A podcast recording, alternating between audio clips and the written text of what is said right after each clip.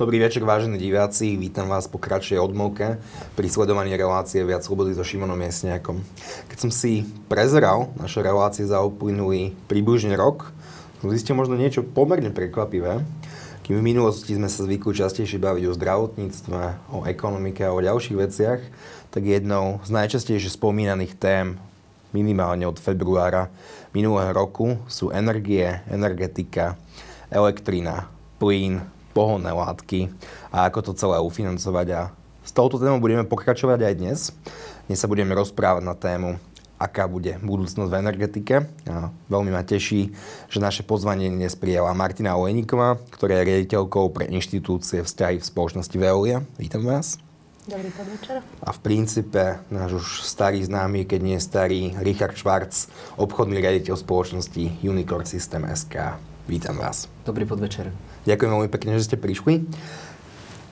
Po februári sme sa zobudili do rána, ktoré naša generácia, ani jedna z generácií nás troch, predtým nezažila. Zobudili sme sa do eskalujúceho vojnového konfliktu na Ukrajine.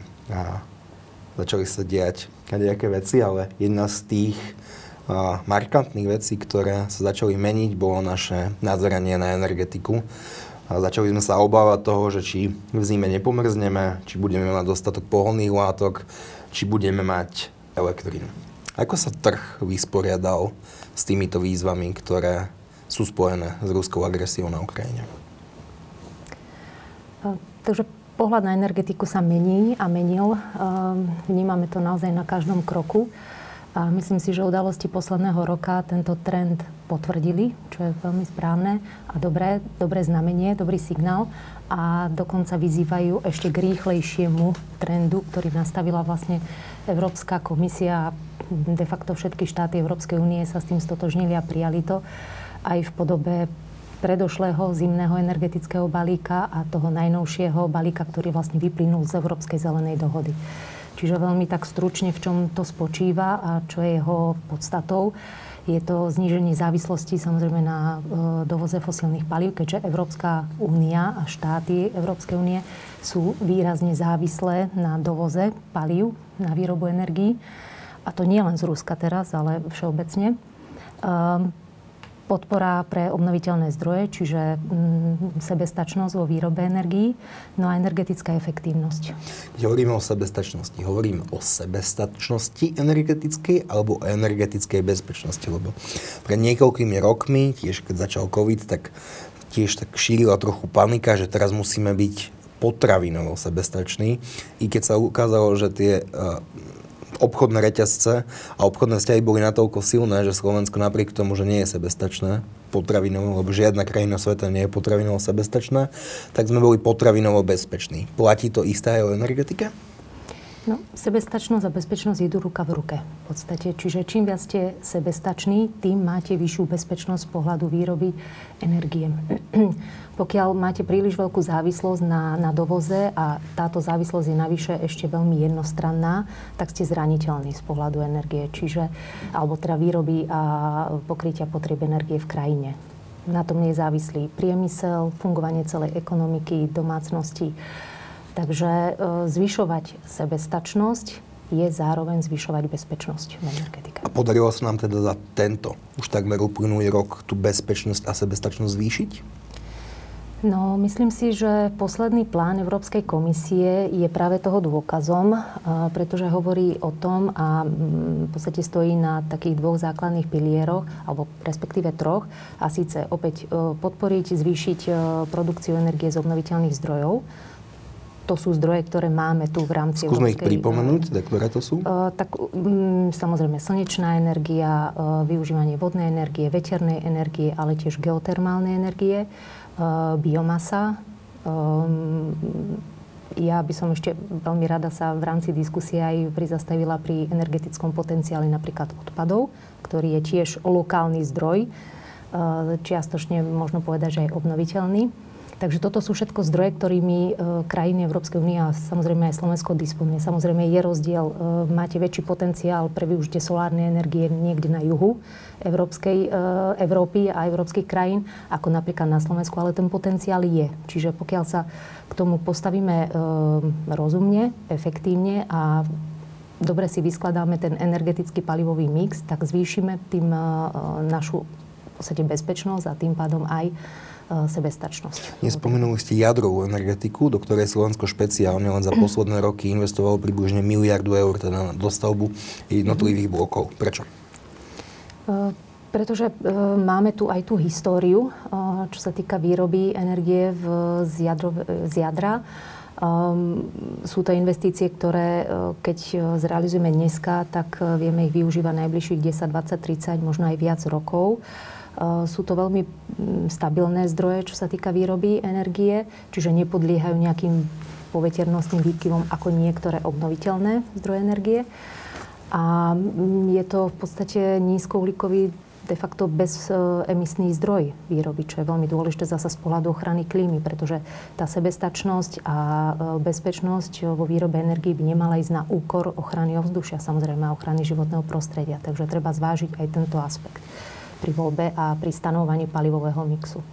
Pán Švarc, keď sme sa pozreli na to, na jednotlivé krajiny Európskej únie alebo, alebo západu ako takého, tak boli inak závislé na dovozu energie alebo dovozu a, nerastných surovín. A, ako sa trh, podarilo sa jednotlivé európske trhy prepojiť ešte viac, alebo boli už v minulosti prepojené dostatočne?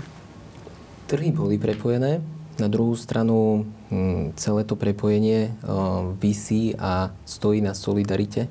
To možno nadviažem na pani Oleníkovú, že závisí od toho tá bezpečnosť a sebestačnosť. My môžeme byť prepojení, na druhú stranu vždy sme prepojení na základe nejakých dohôd, nejakou konkrétnou infraštruktúrou a je veľmi dôležité zvážiť, či tie dohody sú dostatočne pevné. To je vec skôr asi politikov, ani nie tak ekonómov keď príde na krízové situácie. No vidíme, že čiastočne sú, ale e, vždy, keď príde do úplne krízovej situácie, tak vysí tam ten výkričník. Takže z tohto pohľadu je... Výkričník v podobe absentujúcej solidarity?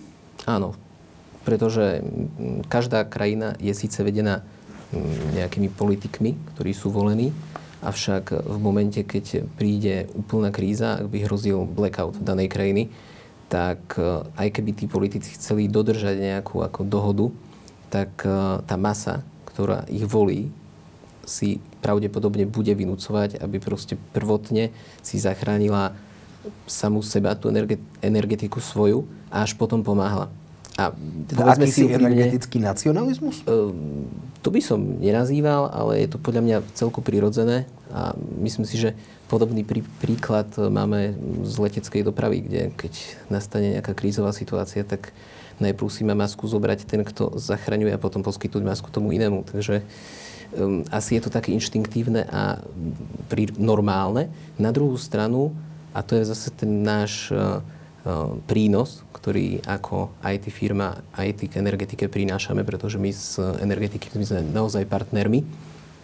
Pomáhame vymyslieť také modely, aby uh, sa tie rôzne podpory a dotácie a budovanie um, lepších zdrojov z pohľadu ekológie napríklad robilo efektívne a dalo robiť aj uh, geo, geografické rozdelenie. Čiže aby to nebolo tak, že budujeme fotovoltiku len na juhu Európy a nemáme nejaké zdroje pre iný segment. A dôležité... Dávalo by to zmysel práve tú fotovoltaniku budovať na juhu Európy, kde svieti koľko? 300 dní slnko? Ťažká téma. Čiastočne áno. Na druhú stranu uh, sme závislí všetci od infraštruktúry, od tých fyzických vedení, ktoré sú. A tie vedenia by uh, tým uh, posilnením a ešte zväčšením miery napríklad produkcie na jednom mieste boli o to o to kritickejšie z pohľadu infraštruktúry. Čiže je veľmi dobré, že konkrétny jeden bod, jedno silné vedenie, ak by bolo niekým úmyselne poškodené, uh-huh. tak by sa odpojila nejaká značná časť proste krajín. A v, tom, v, tomto, v tomto smere, ak ste sa na začiatku aj pýtali na to, že či sme sa posunuli v tej sebestačnosti a bezpečnosti, tak v sebestačnosti čiastočne, vidíte to tým otvorením bloku Mochoviec a podobne, a v bezpečnosti tiež značne. Konkrétne po týchto udalostiach, ktoré teraz nastali, sa ďalej posúvajú prepojenia medzi elektrizačnými sústavami a tie nadnárodné prepojenia. A to je zase doména, kde my v rámci aj softvéru a riadenia tej bezpečnosti vieme priniesť značné zvýšenie tej kvality. Teraz je taká dilema,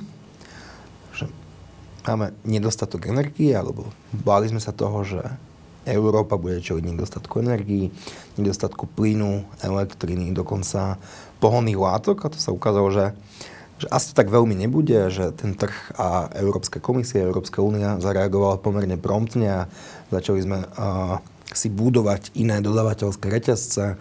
A Doniesol sa tu skvapalnený zemný plyn zo Spojených štátov a z ďalších krajín. Uzatvárajú sa, uzatvárajú sa zmluvy s Katarom a nech sa prestalo do istej miery diskutovať o tom, že, ale, že v prvom rade by trebalo tou energiou začať šetriť a využívať ju efektívne. Posunuli sme sa niekde v tejto diskusii? Alebo tým, že sme jednotlivé parlamenty sa teraz tak radi hrajú na Ježiška, rozdávajú ka, kade tade a tvária sa, že energie viac menej nestúpnú, lebo my to tak zastropujeme a ignorujú to, že to nie je zastropovanie, to je len tí koncoví užívateľia budú platiť menej, ale zaplatia to z daní, o čom sa už hovorí, hovorí minimálne. Tak posunuli sme sa niekde v tejto diskusii? Určite áno. Energetická efektívnosť je súčasťou európskych politik v podstate už minimálne 10 ročie. A je to jeden zo základných pilierov, pretože akokoľvek e, pristupujete k energii, či z pohľadu e, vás ako mm, obyvateľa, bežného koncového spotrebiteľa alebo ako firmy, tak e, je dobré začať s takým s tým logickým prístupom. A to je za prvé zrealizovať maximum úspor na strane spotreby, potom zamyslieť sa a pozrieť sa na stránku výroby a distribúcie. Až keď máte celý tento výrobno-dodavateľský reťazec optimalizovaný, čo sa týka spotreby, čiže energetickú efektívnosť podporíte, tak až potom e, je na mieste hľadať e, spôsoby, ako vymeniť zmeniť palivovú základňu napríklad z toho fosílneho paliva na niektoré obnoviteľné zdroje alebo doplniť obnoviteľné zdroje. Pretože pokiaľ by ste nevšli týmto logickým princípom a išli by ste opačne, že idem teraz si budovať fotovoltiku alebo nejaké iné obnoviteľné zdroje, a až potom sa zamyslím na to, že kde môžem ušetriť, či už na stránke spotreby, distribúcie alebo výroby, tak máte zbytočne predimenzovaný zdroj. A čím väčšiu e, zdroj vyššieho výkonu, tým samozrejme vyššie investičné náklady. Takže preto treba tou energetickou efektívnosťou začať. A začali sme Uh, verím, že áno. Konkrétne môžem aj uh, povedať svoj uh, osobný príklad. Zamysleli sme sa doma, kde máme akú spotrebu energie, kde vieme ušetriť. Znížili sme napríklad teplotu vykurovania v našom dome. Máme v podstate ako energetická firma s týmto dennodenne pracujeme a ukazuje sa nám, že zníženie teploty vykurovania o 1 stupeň dokáže ušetriť až 6% nákladov na, na vykurovanie. Čiže nie je to zanedbateľné pri dnešných cenách energií. Takže niekedy aj malá e, úspora, ktorá ani, ktorú ani nepocítite na mm, vašom komforte tepelnom, vám e, ušetrí peniaze a teda e, náklady. A to sú asi kozmetické šetrenia, i keď, i keď potrebné, ale tá najväčšia spotreba je asi, asi niekde inde, a to v priemysle a vo výrobných fabrikách. Keď všetky domácnosti znížia svoju spotrebu o 6%, tak ako sa hovorí, asi nás to veľmi z biedy nevytiahne. Ehm, Európska komisia v rámci tzv. svojho Repoweru, plán, Repower plánu, ktorý predstavila ako následok vlastne eh, udalostí na, na Ukrajine, eh, vyzýva práve k šetreniu ako prvému kroku. Um, neviem, myslím, že až okolo 20% by sa malo ušetriť uh, zo spotrebovanej energie. Samozrejme na všetkých úrovniach. Či je to na úrovni koncových spotrebiteľov, priemyslu, ale aj výroby, distribúcia a tak ďalej. A k tomu sú adekvátne potom um, naviazané aj uh, rôzne fondové financovania alebo možnosti fondového financovania. Čiže uh, je tu možnosť na takéto um, opatrenia a úspory energie aj uh, čerpať rôzne finančné prostriedky. Takže motivuje to a myslím si, že Mnohé takéto investície sa už aj v minulosti zrealizovali a stále sa priebežne realizujú. Na to sme nepotrebovali tento konflikt, aby sme išli touto cestou už aj v minulosti. Fakt, keď v IT existuje nejaký problém, tak sa usporiadajú také, že hacketony, ktoré sú také, že zoskupenia alebo stretnutia ľudí, ktorí sa snažia obísť alebo vylepšiť alebo vyhekovať systém. Podarilo sa nám nejak hacknúť tento systém a tým dosiahnuť, že dokážeme uh, hospodáriť s energiami efektívnejšie? Myslím si, že nás to krátkodobo prinútilo zamýšľať sa nad tým. A teraz by som to zase trošku rozdelil, um, ako bolo povedané, tak čo sa týka tej podnikovej sféry a firiem, možno nie tých menších, ale tých väčších, tak tie podniky dlhodobo nad tým uvažovali a robili to práve kvôli tomu, že, že ich k tomu núti efektivita a aj nákladovosť. Eh, čo sme neohekovali, ako ste to pekne nazval, ale čo nám podľa mňa trošku ne, nevychádza, je práve aktuálne úplné ako keby zadotovanie tých cien pre koncových spotrebiteľov. Lebo začala pekná kampáň, OK, ušetrite, robte, robte úsporu doma, znižte kúrenie, dajte efektívnejšie zdroje, žiarovky a podobne, dajte si fotovoltiky, ku ktorým sa dostaneme.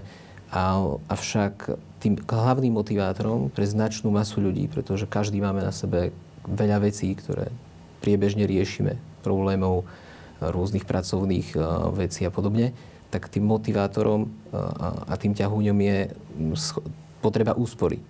Teda Myslím cena. si, že presne tak tá cena. Keď cena sa nemení a nereflektuje tú realitu, tak to môže časť ľudí demotivovať alebo minimálne ne, nezacieliť na to, aby šetrili. A môjho, ľudia neuvedomia. Presne tak, a z môjho pohľadu je veľmi dôležité skôr ako tá osveta, aby sme, aby sme vysvetlili, že to nie je ani len o šetrení a o tom, že či cena je práve tak a tak. Je to o tom, aby sme boli uvedomelejší, aby sme to nespotrebovali zbytočne to, čo nepotrebujeme spotrebovať a tým pádom zase poklesne potreba aj budovať tie ekologickejšie zdroje a na druhú stranu Mm, zase možno príklad um, z, môj, um, z toho, ako ja na to nazerám, uh, tiež uh, v rámci nejakého mixu domácnosti, kde už mám tepelné čerpadlo a podobne, tak som sa zamyslel a riešim fotovoltiku. A je to, je to jedna z vecí, ktorá na jednu stranu zníži tie náklady, na druhú stranu uľahčí vlastne aj distribučnej sieti, distribučnej sústave. Ne, nepotrebujeme budovať silnejšie Zniží káble. náklady domácnosti na spotrebu elektriny? Tak? Áno, pretože si časť elektriny vyrobíte sám a po novom a v rámci toho, ako sa teraz na tých trhoch menia pravidlá, zavádzajú sa agregátory a podobne, zavádza sa tá obojsmernosť v rámci energetiky, tak vy už budete môcť a môžete dodávať aj elektrínu opačným smerom minimálne, že si bilančne znížite tú elektrínu, ktorú keď v noci používate, tak ju nepotrebujete, takže nebudete platiť za elektrínu, ktorú využívate inokedy, lebo ju nahradíte elektrínou v inom čase. Ale hlavne zase pre podniky a pre väčšie firmy je to príležitosť na to vybudovať nejaké väčšie zdroje, dať ich dokopy. Nemusí to byť jeden velikánsky, nemusí to byť a teraz to tak poviem, že zničené pole, ktoré je celé pokryté ako panelmi, a mo- mohla tam, mohla, mohli sme tam hospodáriť, ale skôr využiť um, strechy veľkých areálov a podobne, pospájať ich efektívne, niečím ich riadiť, niečím ich vyvažovať, napríklad baterkami, alebo doplniť nejakým vhodným zdrojom, ktorý zabezpečí, aby ten zdroj bol riaditeľný a dobre obslúžiteľný. A to je vec, ktorá, ktorá nám pomáha to ohekovať a ktorá nám pomáha kráčať vpred, aby sme, aby sme sa možno posunuli k väčšej aj stabilite a mali diverzifikovanejšie tie rizika, ktoré prináša teda ten hack systém je trochu v mindsete ľudí, teda že sa prestali byť iba pasívni spotrebiteľi a stávajú sa de facto výrobcovia. Tak? Mm, myslím si, že sa k tomu snažíme dostať, avšak uh, zdá sa mi, že uh, sa nám darí zatiaľ oslovovať len istú skupinu ľudí. Že nie je to vec, ktorú by sa darilo dostať do povedomia mainstreamu a v podstate akože všetkých obyvateľov, ale je to vec, ktorú si uvedomuje nejaká časť ľudí, ktorá chce podporiť a prispieť k dobrej veci. Možno aj váš príklad e, o, o šetrení e, v domácnosti, ale nie je to tak, že by si to úplne uvedomovali všetci. Čiže to heknutie je čiastočné a musíme na tom všetci pracovať. No, na tom, aby sme všetci pracovali, asi kľúčovým faktorom je cena. A my tak trochu, že klameme telom a tvárime sa, že tá energia viac menej, že nezdražila, nemotivujeme až tak ľudí šetriť, byť efektívni a nič, lebo sa tvárime, že elektrina nezdražila, plyn nezdražili, ale oni to zdražili, len si to po kompetentní a najmä politici, špeciálne v predvolebnom roku, tak trochu odmietajú priznať. A nie je to že obrovská škoda premárnená príležitosť? No ja si myslím, že je to čiastočne premárnená príležitosť. Na druhú stranu mám aj pochopenie, prečo to tí politici robia tak, ako to robia. To máme všetci pochopenie avšak, preto. Avšak e, myslím si, že je to aj nerozumné, pretože tá cena energie sa posúva spolu s infláciou a úplne so všetkými tovarmi a službami. A myslím si, že tí istí, ktorí sa teraz tešia tomu, že, sa, že cena zostáva rovnaká a ona je kryto zadotovaná dosť značne, tak tí všetci dostanú veľký náraz, keď o 2-3 roky nepôjdeme postupne vždy o 20% napríklad vyššie. Podobne ako v Českej republike? Ale, áno, ale dostaneme dvojnásobné ceny napríklad. Tak to je, to je, to je väčší problém. No, lebo tá otázka smeruje k tomu, že či neklameme cenou, rovnako ako neklameme ľudí cenou pri plyne, pri elektrine a rovnako ako pri fotovoltaike a ďalších obnoviteľných zdrojov, že ľudia budú mať o to záujem vtedy, keď to bude v princípe lacné, lebo momentálne si fotovoltaniku, asi fotovoltaniku a iné obnoviteľné zdroje vo vlastných domácnostiach nemôže dovoliť ktokoľvek. Cena priemerného elektromobilu je približne 40 tisíc nového, čo je pre mnohých ľudí, ktorí si kupujú auto, nepredstaviteľná, nepredstaviteľná čiastka. Tak tým, že do istej miery deformujeme ceny, nedeformujeme aj to vnútorné nastavenie ľudí? Myslím si, že áno. A samozrejme e, treba e, celú túto som povedala, takéto e, ozeleňovanie alebo dekarbonizáciu alebo znižovanie závislosti, už ako, akokoľvek to nazveme, e, pristúpiť k tomu veľmi citlivo a s ohľadom na to, že sú tu naozaj aj e, skupina odberateľov, tzv. tých zraniteľných, ktorí naozaj, pre ktorých naozaj aj akékoľvek malé zvýšenie už predstavuje a môže predstavovať e, pre ten rodinný rozpočet e, dosť významnú záťaž. Ehm, práve preto, ako som spomínala, sú tu rôzne stimuly, aj finančné, ale nie len. Môžu to byť aj rôzne daňové stimuly. Myslím si, že máme príklady aj z okolitých krajín, kde e, v prípade obnovy domu, renovácie, čím sa samozrejme zvýši energetická efektívnosť, to znamená znížia sa straty a mm, súčasťou je napríklad aj výmena zdroja, že, sa nainštal, že si tá domácnosť alebo rodinný dom nainštaluje nejaký obnoviteľný zdroj, napríklad? nový kotol, účinnejší, alebo ho doplní nejakým obnoviteľným zdrojom, fotovoltikou, teplným čerpadom a podobne, tak môže mať v niektorých krajinách napríklad e, zľavu, alebo teda e, dokonca úľavu z daní z príjmov, e, z nehnuteľnosti, pardon, alebo aj zníženie daní alebo daňového zaťaženia z daní z príjmov. Takže sú rôzne nástroje, akými môže e, daný štát e, motivovať svojich odberateľov, aby šetrili, aby teda zavádzali aj napríklad obnoviteľné zdroje. Ehm, myslím si, že rovnakým prístupom, rovnakým spôsobom k tomu pristupujú aj jednotlivé spoločnosti. Keď si vezmete, že v podstate cena energií a konkrétne elektrické energie e, nie je rovnomerná počas celého dňa. Čiže sú určité výkyvy v čase e, špičiek. špičiek rannej alebo večernej. Sú tie ceny niekedy aj dvojnásobne vyššie ako v čase toho faktu útlmu. Takže e, firma môže si spraviť v princípe, by som povedala, taký ako energetický audit. Zmeria si svoju spotrebu počas dňa zistí vlastne, kde má najväčšiu spotrebu, čo sú najväčšie, ktoré sú e, najväčšie spotrebiče, ako je to rozdelené v priebehu dňa a možno len malými zmenami v tom výrobnom procese dokáže ušetriť výrazné náklady. Hej, posunie napríklad dobu nábehu ranné, ráno z hodinu skôr, keď je ešte cena povedzme nižšia, alebo využije nejak obedovú prestávku a, a posunie E, túto v čase, kedy e, je vyššia cena a pokračuje v tom výrobnom procese, keď sú ceny ešte nižšie. Čiže naozaj sú rôzne spôsoby, ako aj vo, vo firmách, v výrobných firmách možno tieto náklady optimalizovať a pristúpiť vlastne rozumne k tomu. Ja by som doplnil možno ešte z pohľadu, tak, z pohľadu mm. projektov, ktorých riešime také rozvojové uh, príležitosti, tak pre investorov predtým bola fotovoltika na začiatku nejakým spôsobom dotovaná.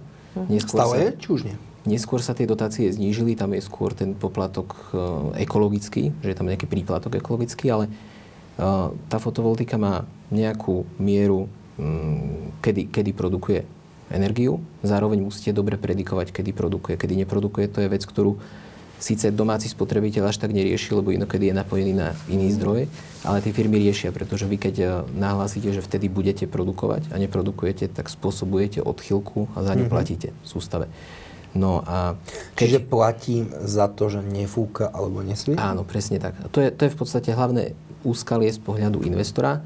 Hlavné úskalie zase z pohľadu sústavy, to by vám vedeli povedať kolegovia napríklad zo SEPSu, je, že neviete potom tú sústavu dobre uriadiť. Ak máte príliš veľa zdrojov, takých napríklad tých veterných, ktoré keď veľmi fúka vietor, tak e, produkujú a následne sa vypnú, odopnú, tak to vám spôsobí takú odchylku, ktorú musíte vykryť.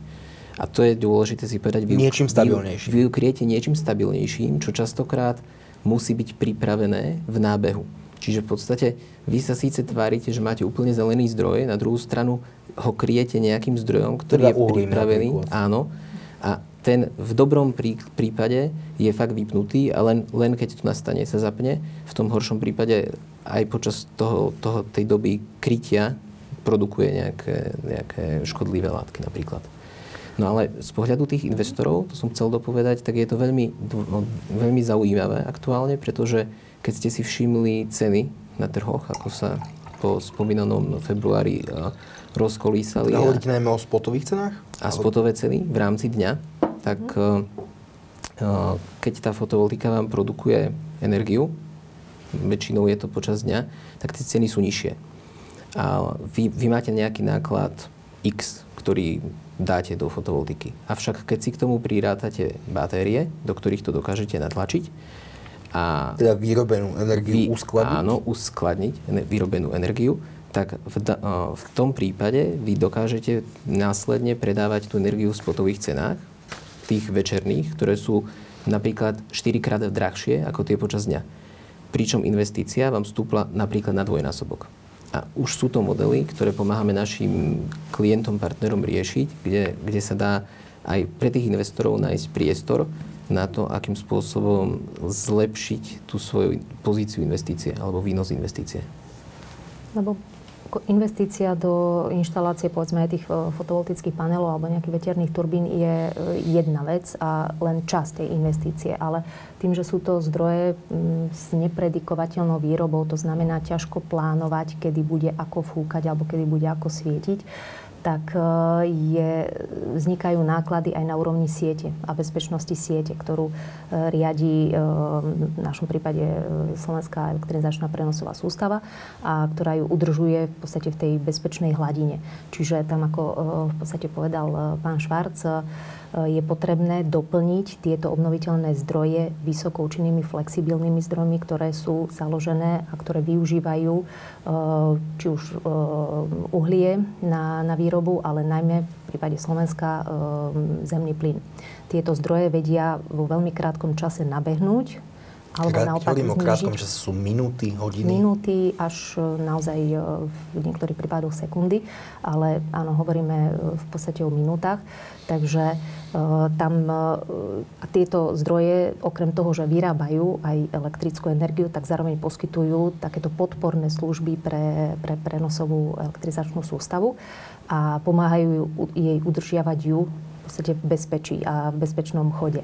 Lebo keby sa toto všetko nedialo, tak čo by nám hrozilo, no to asi by sme nikto nechceli uh, áno, zažiť, uh, je práve ten blackout, hej, kedy to dojde k veľkému masovému výpadku uh, výroby a v podstate fungovaniu elektrického systému a to môže mať veľmi vážne dopady a škody na celú ekonomiku. Takže tá vhodná skladba zdrojov v rámci krajiny je veľmi dôležitá. Obnoviteľné zdroje ako doplnkové palivo ešte nejaký čas a rovnako potrebné tieto vysokoučinné flexibilné zdroje na báze zemného plynu, ktoré doplňajú celý ten energetický systém. Aj na úrovni prenosových sústav pomáhame riadiť práve tieto zdroje.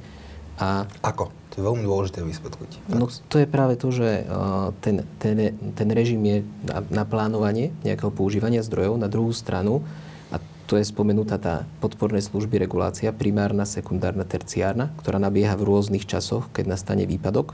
Rôzne rýchlo, rôzne dlho dokáže fungovať. A za tieto za túto plánovanú alebo predpripravenú reguláciu sa tiež platí.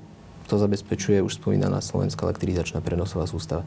A to je naozaj náročný spôsob, akým sa naplánuje, ktoré zdroje budú fungovať, ktoré zdroje ich takto kryjú a aj tie zdroje, ktoré nenabehnú a sú kryté, aj za tie sa platí. Aj za to, že len, len ich držíte v pohotovosti. A tým pádom možno aj odpoveď na E, začiatočnú otázku ohľadom jadrových elektrární, tak tiež v tom mixe musia byť vhodne zastúpené, aby sme ich vôbec dokázali ako v prípade výpadku problémov vyregulovať. Pretože príliš... V No typicky, ak máte velikánsku jadrovú elektráreň, tak je, veľmi málo, povedzme, že máme. tak je veľmi málo zdrojov, ktoré ju dokážu v prípade potreby ako zastúpiť. Keď v, takom, v takej miere, ako by bolo tak, potrebné. V tom výkone, ktorý tam je. Lebo s tým výkonom sa ráta a keď on vypadne, tak vy ho musíte veľmi rýchlo nahradiť. A na Slovensku to momentálne vieme nahradiť aspoň krátkodobo e, potenciálny výpadok jadrovej elektrárne? Slovensko je v celkom dobrej situácii v tomto smere, lebo máme napríklad Vážskú kaskádu a nejaké ďalšie zdroje, ktoré to dokážu kryť. A zároveň, a zároveň pozor, áno, aj vodnú elektrárne, ale my nie sme v situácii, že sme ostrov. Takže to, to prípadný výpadok sa vie kryť. Nejakým reverzným už, tokom z iných krajín. Už aj inými krajinami. A to je zase tá diskusia na energetickú bezpečnosť a na nadnárodné platformy, ktoré na to slúžia a ktoré my s našimi kolegami pomáhame vytvoriť, vyrábať. Takže to je vec, ktorou, ktorou si vieme pomôcť a, a zároveň je to odpoveď na otázku, ako to robiť efektívnejšie. Čiže nepotrebujete pre každú krajinu mať presný set všetkých zdrojov, ktoré sa navzájom bilancujú, ale vy si viete zobrať to skrz krajiny a mať nejaké množstvo zdrojov vyrátané nad tými krajinami, ktoré potrebujete na to, aby ste to vyregulovali. Hovoríme o akejsi energetickej federalizácii? Mm. V dobrom slova zmysle. V dobrom slova zmysle, áno. Ako federalizácia už nie trošku silne, ale pri 30. výročí federácie. Podľa môjho názoru sa musíme v prvom rade asi e, sústrediť na seba, každý a každý, v rámci svojej krajiny a mať, ako som povedala, vyskladaný ten palivový mix tak, aby sme čo najmenej ohrozovali svoju bezpečnosť v tomto prípade. E, my tu máme, e, čo sa týka výroby elektriny, veľmi dobrý palivový mix aj z pohľadu dopadu na životné prostredie.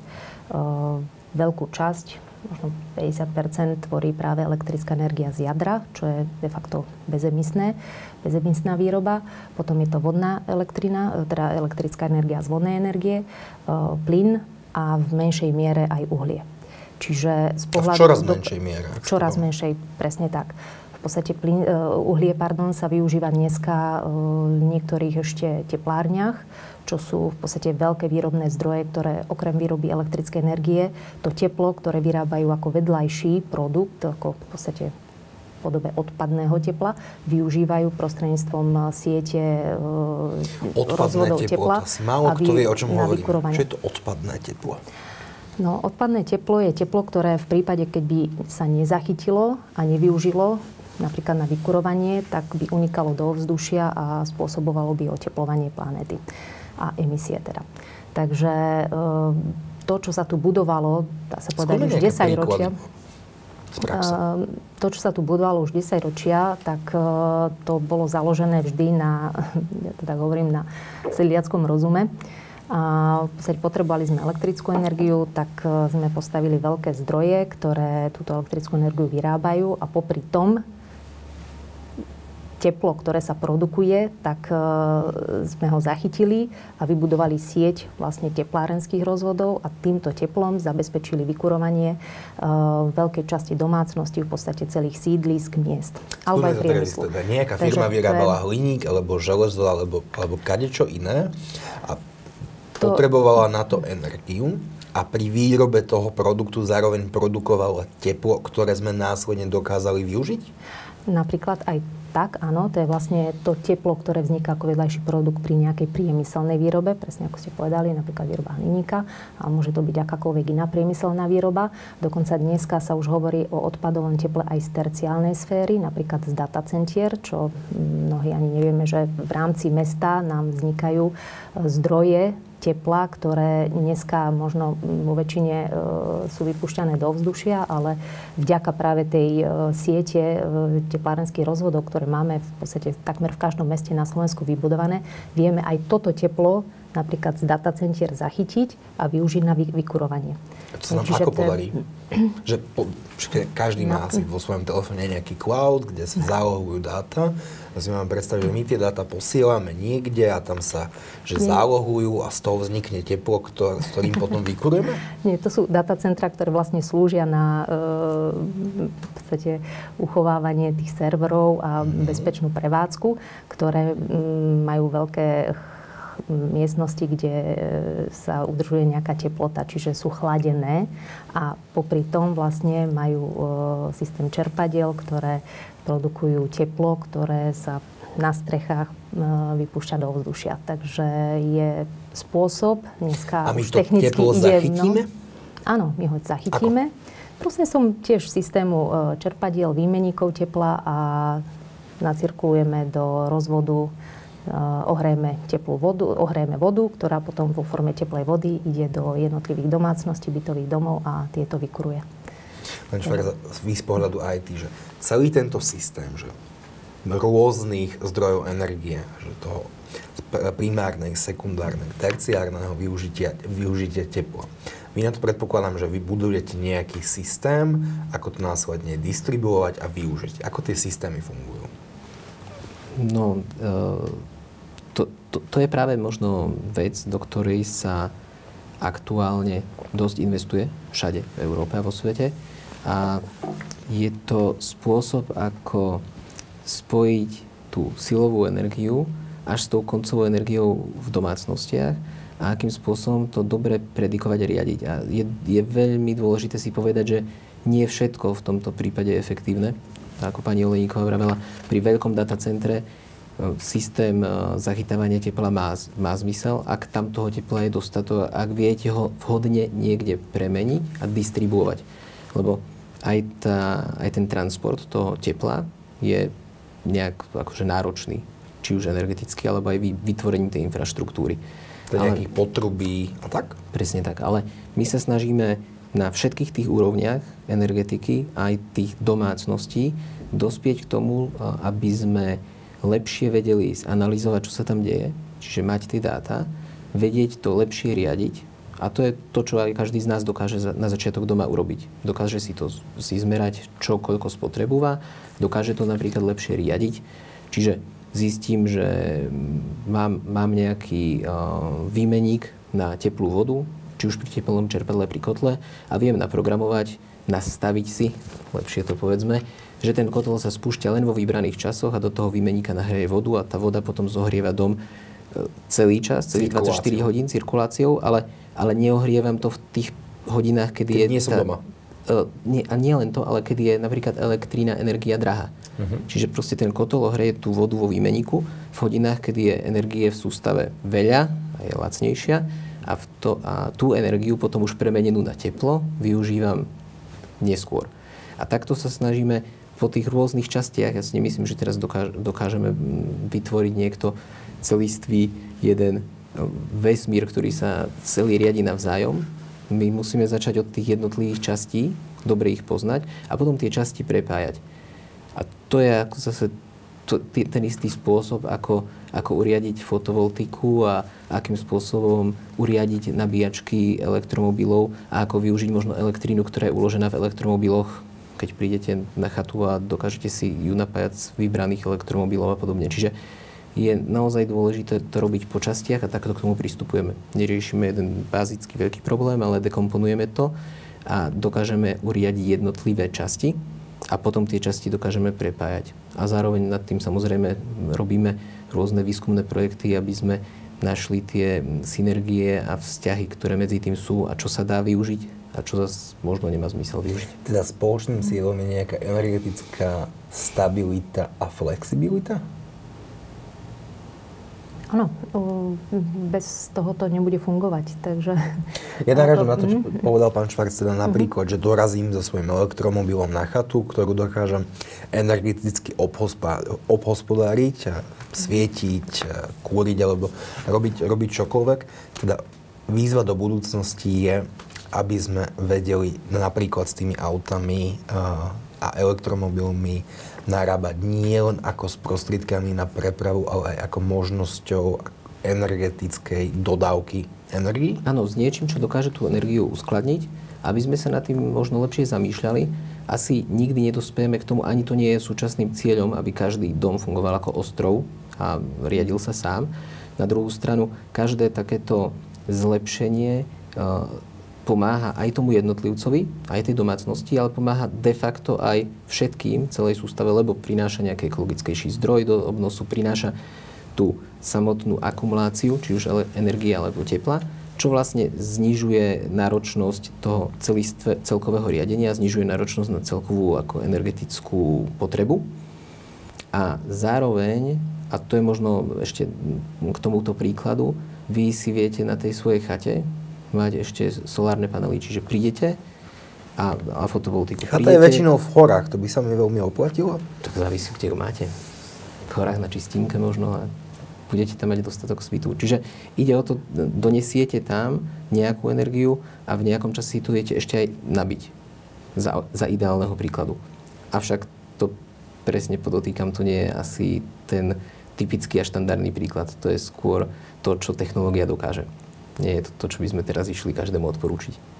A tu možno ešte by som sa e, vrátil k tomu, akým spôsobom tá domácnosť môže, možno potom aj váš pohľad, e, nad, e, nad tým premýšľať, pretože z môjho pohľadu, ak sa vrátime k tej osvete a k tomu, či tých ľudí edukujeme, ako, ako ušporiť, ako byť ekologickejší a podobne, tak sa na trhu vyrojilo veľmi veľa firiem, ktoré núkajú zaručené riešenia, ktoré ani nemajú veľmi odskúšané a zase, zase hrozí riziko toho, že ľudia naletia nejakým podvodníkom, ktorí de facto tie riešenia nemajú vôbec akože nastavené. Skúsme na nejaké príklady, aby nemusím možno konkrétne firmy. Tak ty, typicky, ale... typicky ide o to, že do starého domu, kde máte nejakú energetickú náročnosť, v prvom rade by ste sa mali zamyslieť nad tým, akým spôsobom ten dom možno efektívniť, odizolovať a podobne a príde vám niekto, kto, kto vám príde s super receptom, on má pre vás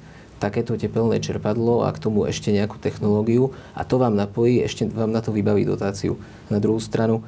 Ale nemám vymenené okna ako to. Presne tak a pri istom type kúrenia to ani nemusí fungovať, pretože to tepelné čerpadlo vyrába menej teplú vodu a vôbec to nemusí tomu domu stačiť. Takže v tomto musíme všetci v svojom okolí sa snažiť aj tých ľudí ako keby edukovať a pomôcť im vybrať si to vhodné riešenie. Teda aby nenaleteli šmielinárom? Dá sa to tak povedať. Tam. Áno, ono rovnako ako pristupujú firmy k riadeniu energii, tak by mala aj domácnosť v podstate, ako som tiež spomenula už na začiatku, e, spraviť si taký možno mini audit a kľudne zveriť e, aj tú, tú svoju domácnosť, ten svoj dom nejakému odborníkovi do rúk, ktorý príde, posúdi, e, vie odporučiť a všetko je to o dátach. Čiže tá sila je naozaj v dátach, aby som poznal, rovnako ako eh, svoju firmu, tak aj eh, svoju domácnosť, kde mám tie najväčšie spotrebiče, ako mi spotrebujú možno v priebehu dňa, či viem toto nejakým spôsobom optimálnejšie riadiť. A ako povedal pán Švarc, jednoducho tá energetická efektívnosť je prvorada. To znamená, vymením okna, pokiaľ je to zdroj únikov. Zateplím dom, ak mi to dáva zmysel. Čiže najprv spravím naozaj tie opatrenia na strane spotreby, čiže znížim tú svoju spotrebu na minimum a potom rozmýšľam, a to je ten ďalší krok, že ako ten zvyšok energie, ktorú potrebujem, lebo vždy budem potrebovať, ako ju dodám či ju dodám nejakým vlastným zdrojom, čiže som v tej úlohe aj samovýrobcu a samospotrebiteľa, alebo si ju teda zabezpečím e, zo siete. Ehm, z pohľadu firiem je potom veľmi dôležité, e, keď sa takýto mm, energetický audit e, zrealizuje a tie opatrenia sa zavedú do praxe, aj to následné prevádzkovanie pretože môžete mať rôzne e, vyskladanú e, či už domácnosť alebo firmu, ale pokiaľ neprevádzkujete tie spotrebiče a teplno-technické zariadenia úsporným spôsobom a čo najefektívnejším, tak vám neprinesú toľko, čo by mohli. Ja úsporným Čiže... spôsobom teda hovoríme napríklad o tom, že si nenastaviť mrazničku na minus 15 stupňov? Napríklad, áno aj tak. Hej. Alebo ako som povedala, možno aj nejaké zmeny v, vo výrobných procesoch. Hej. Veľmi jednoduché a dokážu priniesť svoj efekt. Mm, súhlasím. Technológia nie je samospasná. Technológia vie byť dobrý pomocník, ale musí byť dobre využitá a musíme ju efektívne a správne používať.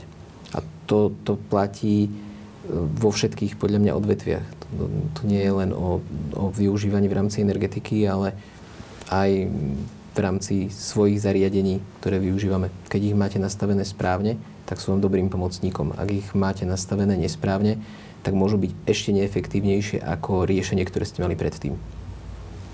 Ďakujem veľmi pekne. Ďakujem pani Olejníkovej. Ďakujem.